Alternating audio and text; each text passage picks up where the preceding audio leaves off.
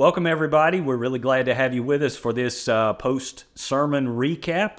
Uh, we love having you guys. Thanks for your great feedback as well. So many of you have uh, told us how you're watching this and enjoying this time together. We get together, uh, we record this on a Monday after Sunday, and just talk about what we experienced in the teaching over the weekend.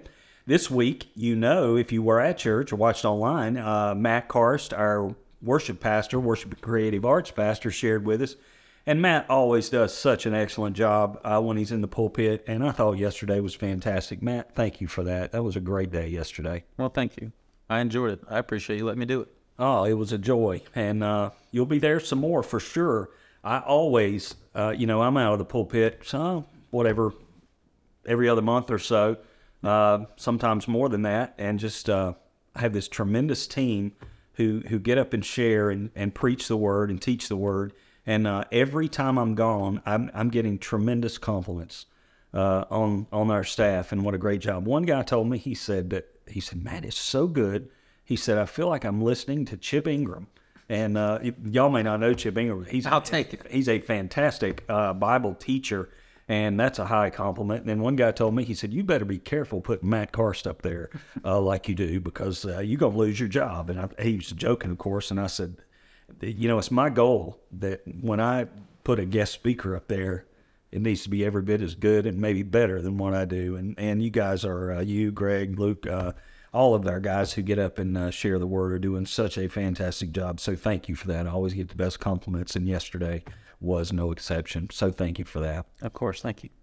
I appreciate. So uh, Psalms ninety one, we ended it yesterday. Yep. It's been a really powerful time for me and for us to just uh, walked through this incredible psalm yesterday, and uh, you closed it up really well. Talk to us a little bit about the change in voices in that psalm and how it goes from the different voices. I, just, I, I guess I just thought it was so interesting to. Sometimes I feel like I, I mean, I even did it a little bit yesterday, if that makes sense. Like, you go from kind of preparing your heart a little bit of, he starts off talking about just how good God is and about who He is. And it's like He's talking to God or talking to Himself, and that like reminding Himself of who God is. And then He goes into preacher mode, is what I'm calling it, and He starts talking to God's people. And I love, I, I don't know, it's almost like He built Himself up, like, okay, this is who I'm talking about, this is the God I'm getting ready to talk about. And then He went at it and He started saying to God's people, this is who He is. Find your rest in Him. Mm-hmm. Um, and then it's almost like He said, and if you don't believe me, here's what God says. And then we get that switch in voice for those last three verses that we dove mm-hmm. into of God just speaking. And like I think I said this on Sunday and Thursday, like I believe God's speaking to his people, which includes you and me. And it's all of us. He's speaking to us. Um, whether he said that thousands of years ago or he said it today, it's still God's people. And so I just thought that was really interesting to note that, yes, the psalmist, he kind of kicks it all off, but then God wraps it up and, and the psalmist is almost saying, hey, if you don't believe everything else that I just said about him, here's what he says about himself. Yeah. They say anytime something's repeated in the Bible hmm. frequently that it's for emphasis. You really uh, hit that in that last section of Proverbs. Tell us about that repeat that just kept going. The like this I will repeat. Yeah. No, I I absolutely love one when God says it, it's like, well, this is going to be good. And so God just keeps saying, I will. And then he makes his promise, I will do this. And then the promise is made. And, uh, you know, I even, I really, I really wanted to kind of dive into this idea because he says it six times in there. He says, I will six times.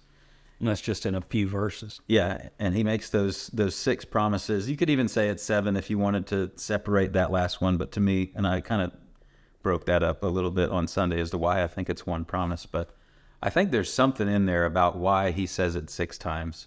And I and I start to think of that number in in scripture of creation and man's made on day six, and then um, even the word that he uses in that sixth promise for satisfy is the same word that we get um, Sabbath from. Mm-hmm. And and I didn't dive a whole lot into it, but I was like, man, I think there's so much there, and I think there's so much power in what's happening, and I think there's a reason God said I will six times. And I, I, don't necessarily know that I know all the answers to it, but I know when God says something, He says it for a reason, mm-hmm. especially when He repeats it over and over mm-hmm. and over again. So, And when you hear that statement, I will, there's no maybe there.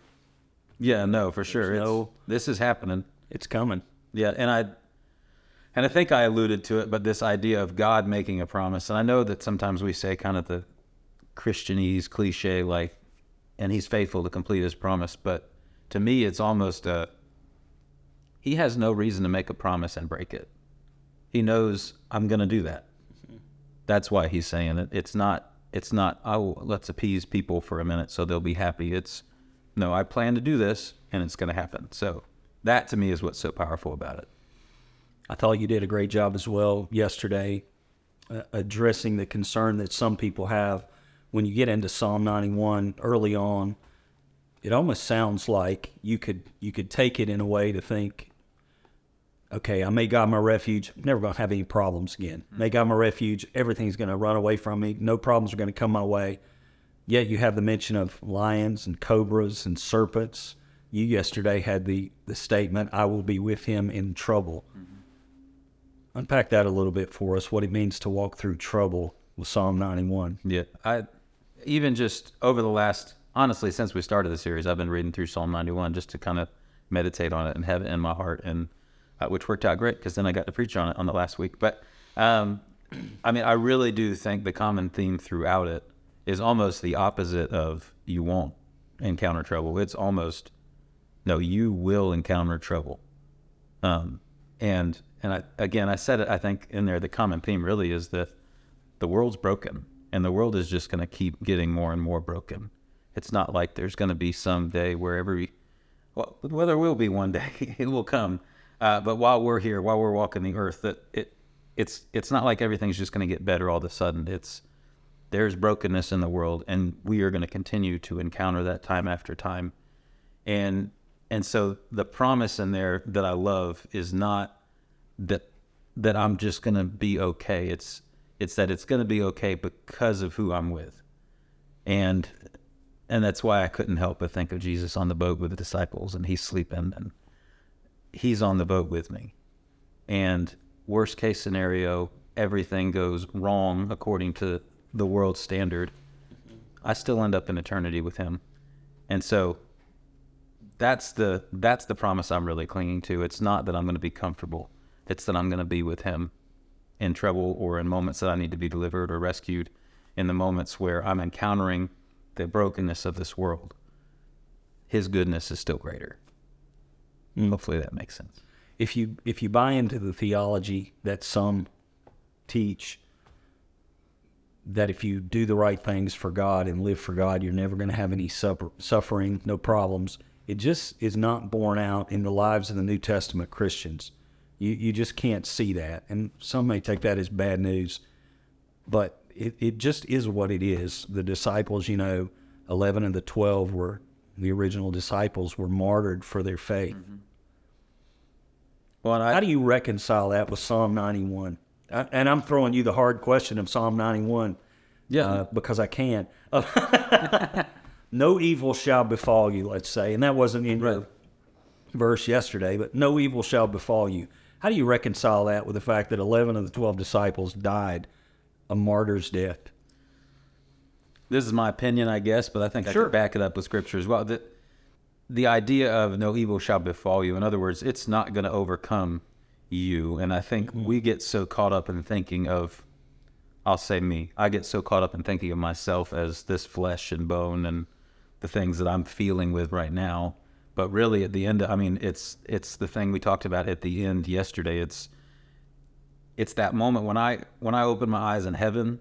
That's the me I think he's talking about in that. He's saying, Yes. evil it did you you didn't fall to evil. Evil didn't conquer you.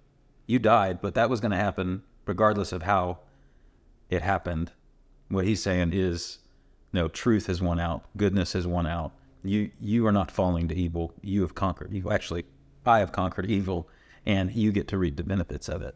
And so I I even think back to I think it was the fifth promise that when he says I will deliver you and honor you. I mean that word honor is it's I mean it's hard. It's heavy stuff. It's burdensome. But the honor in that is you're going to overcome it. You're going to push through it. You're going to fight through it. I'm going to equip you. And on that day, evil didn't win. So that's how that's how I look at it. I don't know if you have a different perspective on that. But I think that's great. Uh, that's a great answer. I think um, I think what you said about who who I really am is not this body, because no matter what I do, this part of me, this body that I live in, that's not me, is going to go back to dust. Yeah. You know, this if if I think this is me, well, corruption is happening in this. This body's getting older. This body's headed toward its end. But me, inside of me, evil can't really touch me. You think of the Apostle Paul. You know, the I think the uh, tradition is he was taken outside the city of Rome and beheaded. You know, when they beheaded Paul, the only thing that was really touched was his body. Paul was with Jesus instantaneously. Yeah. Evil didn't touch him.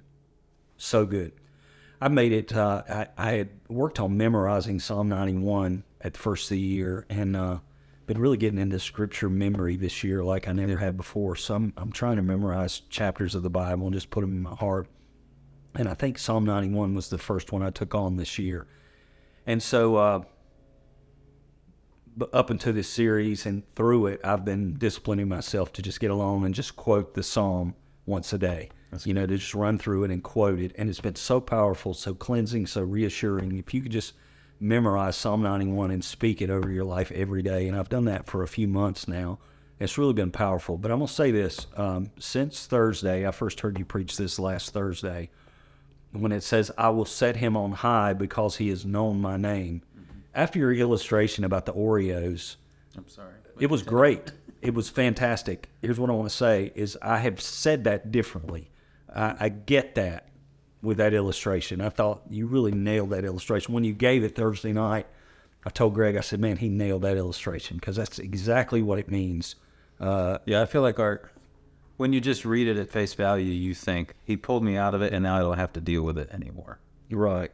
And I was like, that can't, because we do. Like we're still we're still in it, you know, in the world, but not of the world. So that's where I was like, that can that. So that's what kind of made me want to dive into it deeper. It was like it can't just mean I'll deliver you, and you'll never have to deal with all that again, because I know that's not the reality of the way life works. So um, that's why it really caused me to dive into it and look at it as okay, I've pulled you out of it, but it's more I've I've called you out of it. Is more how I I kind of as I was diving into it is I've set you apart for a reason.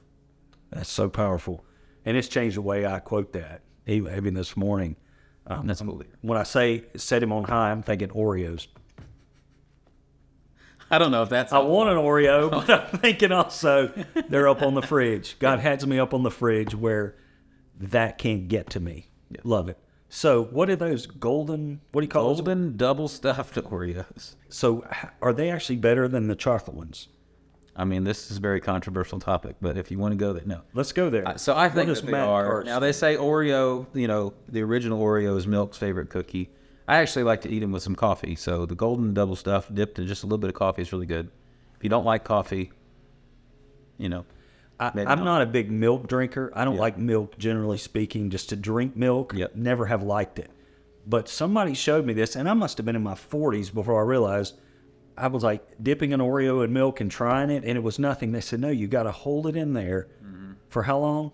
I mean, at least three to ten seconds somewhere in there. and it softens the thing up. And I never knew that. And when I did that, it's like eureka! What a moment! Now I, You have discovered life. I now I know fullest. what they. I was just nook and and eat it, and uh, there you go. I will say maybe the biggest perk of the golden Oreo is that when you eat it, it's you can't see it all in your teeth. When you eat the chocolate Oreo, I mean, it's just it's game over. How many of the Oreos made it home? Oh, but you didn't have the golden ones on Sun on Thursday, but on Sunday you I got a did big not. pack There was a gentleman that was there Thursday that came back Sunday with a pack of Oreos for me. So you Nobody them. else bring me any more of those golden Oreos though. I'm trying to lose some weight here. So how many of those made it home? Not many. My kids got some. Other people's kids got some. I had a few, few uh, uh, people in service came up asking for some of the Oreos, and then I ate about six to twenty of them. So we should. I won't tell you how many I got. I was say there was a few missing when I, I opened wanted it for the this was a time, test so- to see if you would throw me under the bus in front of them. I was good. I did not. It. You didn't We- do it. I slipped a couple away, and I actually took Andrew one of them. So I thought he deserved that after being the the illustration, one of part of it anyway. That was so good, though. I really, I really, really was blessed by that.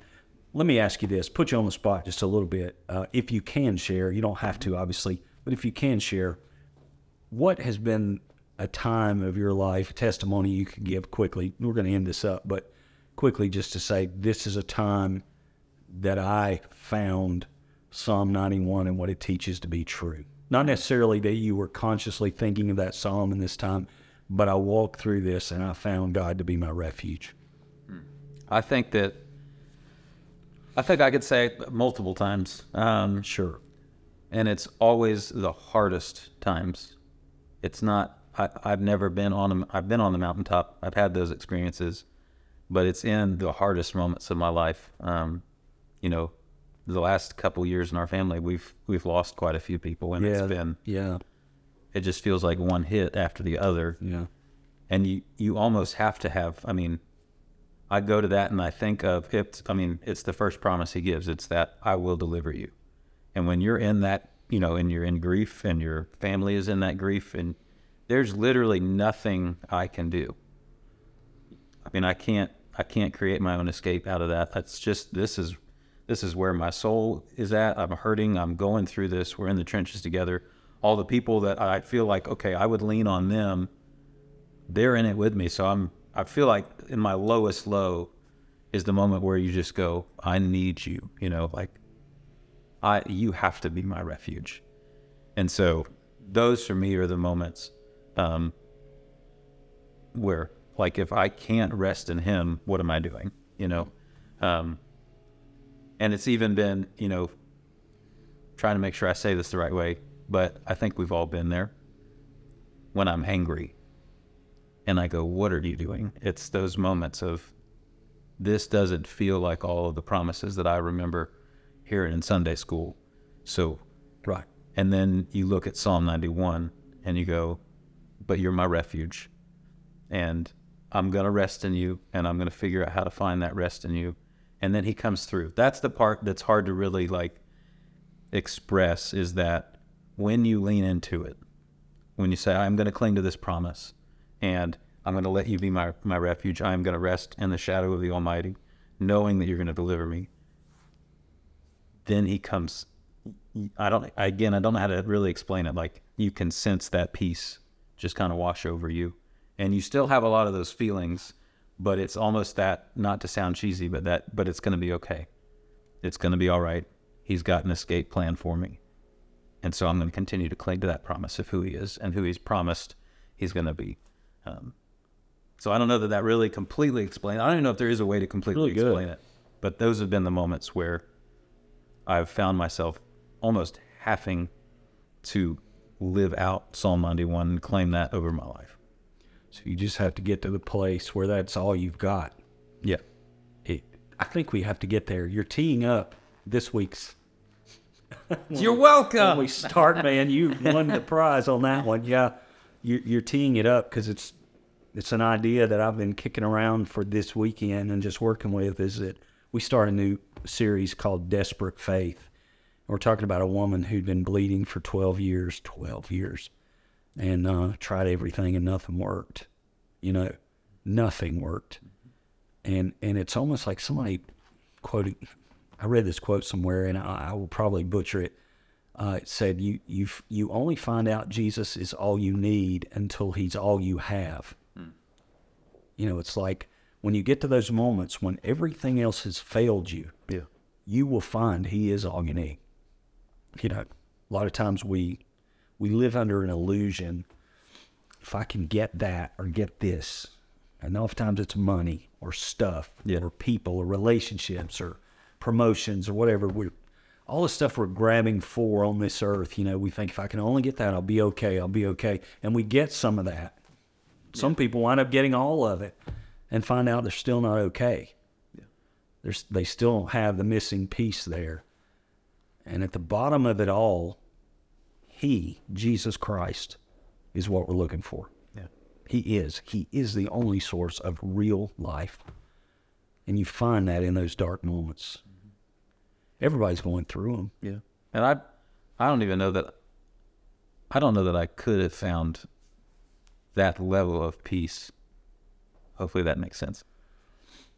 In the mountaintop, you know, in the great experiences. Like without have having been in the worst moments of my life, I don't know that I would have experienced it's not the fullness of Jesus because I know I haven't experienced that yet.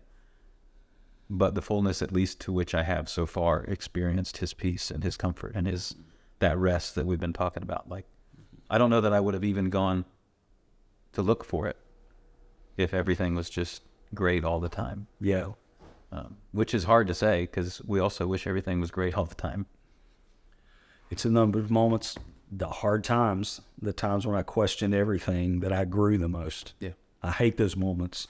I don't, well, can't say I hate those moments. Those moments are challenging and difficult to walk through. But looking back on them, I'm thankful I did walk through them. Um, it grew my faith Yeah. and helped me draw closer to Him. Well, thanks, Matt. Yeah. Great weekend, great word. Thanks to you guys for listening and being a part of this series in the shadow of the Almighty. mentioned it earlier, but I'll say again this coming weekend we start one called Desperate Faith. We're going to take three weeks and just unpack the story of the woman with the issue of blood, her desperation, how she just had enough, and how she turned to Jesus and spoke in faith, and how it came to pass. And at the end, we're going to see how Jesus healed her in a much deeper way than just her bleeding. He healed something deep within her heart. And so uh, I really believe it's going to be a, um, a significant series in our history. I really do. I think I was going to do something the next three weeks. It's going to surprise us and excite us all. It's going to be real good. Thank y'all so much. See you.